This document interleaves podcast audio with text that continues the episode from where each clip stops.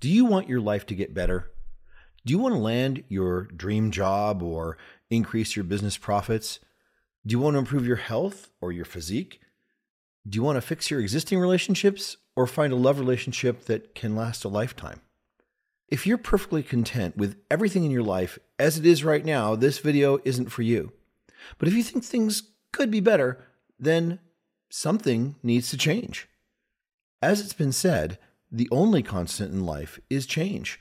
But as the seconds on the clock tick by and turn into days and weeks and months and years, how much of this change is guided by mindfulness? In my last video, I spoke of the power of mindfulness, and another concept that's closely related is focus. When you become mindful and focused, then change becomes much easier to create. But hold on a minute change for its own sake isn't what we're after here.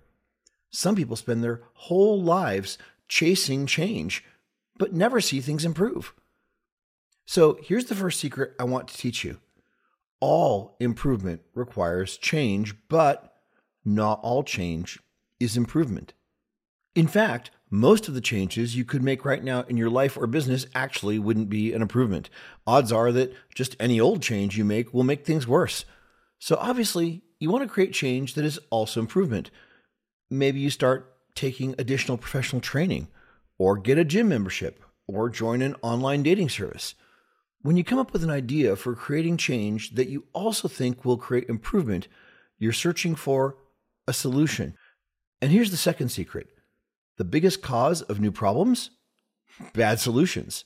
In 2016, USA Today reported that average gym memberships cost $60 per month, and almost 70% of gym memberships go entirely unused.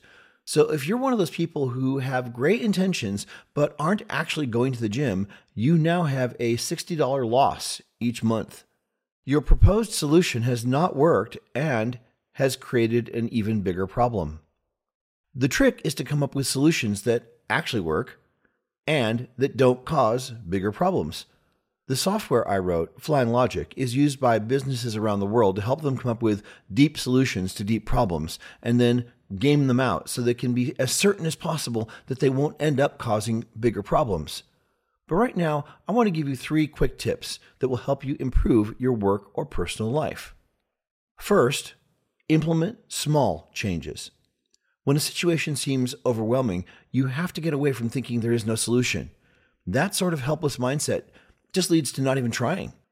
As Jordan Peterson said, clean your room.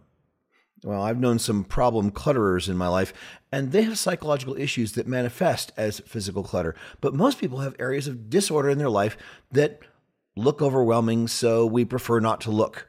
Instead of not looking, just take a small corner of the problem and clean it up. If that still seems too overwhelming, keep narrowing down. Just a single piece of furniture, like a nightstand. Clean it up, and then pronounce it sacred. By the way, sacred just means set apart for a particular purpose. Once something is clean, commit to not cluttering it again. Improvement, however small, is still improvement. Second, implement change that you can sustain. As you start to make tiny improvements, you'll sometimes find that your efforts stall. Two ways to make sure you sustain your tiny improvements are first of all, make yourself accountable to others. I've said to you and my family and friends that I'm making a video a day for a whole year. If I don't succeed, and especially if I just drop the ball and go on to other more fun things, then I know how it will reflect on my reputation. If I don't succeed, and especially if I just drop the ball and go on to other more fun things, then I know how it will reflect on my reputation in their and your eyes. Another way to sustain change is to take something that you do every day, like even, you know, getting up, and use that behavior as an anchor for your improvement activity. This is why a lot of people find that exercise first thing in the morning works for them. You don't have to waste energy debating with yourself about when you're going to go to the gym. You just get up and it's time to go. Okay, third, fix your environment. Often, one of the biggest barriers to change is our environment, and environment in this context often means the company we keep.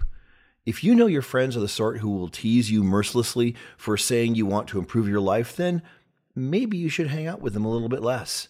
Getting completely out of your bucket of crabs can be scary, and they will try to pull you back in. But as they say, some friends are for a reason, some are for a season, and some are for a lifetime. Friends for a reason can come and go as your reasons change. Friends for a season have another name fair weather friends. Friends for a lifetime will always encourage and support you when you're striving for a better life. I'll have a lot more to say later on change that is also improvement. If you got something good out of this video, please like it and maybe subscribe to the channel, or at least leave me a quick comment and tell me what you thought. See you tomorrow.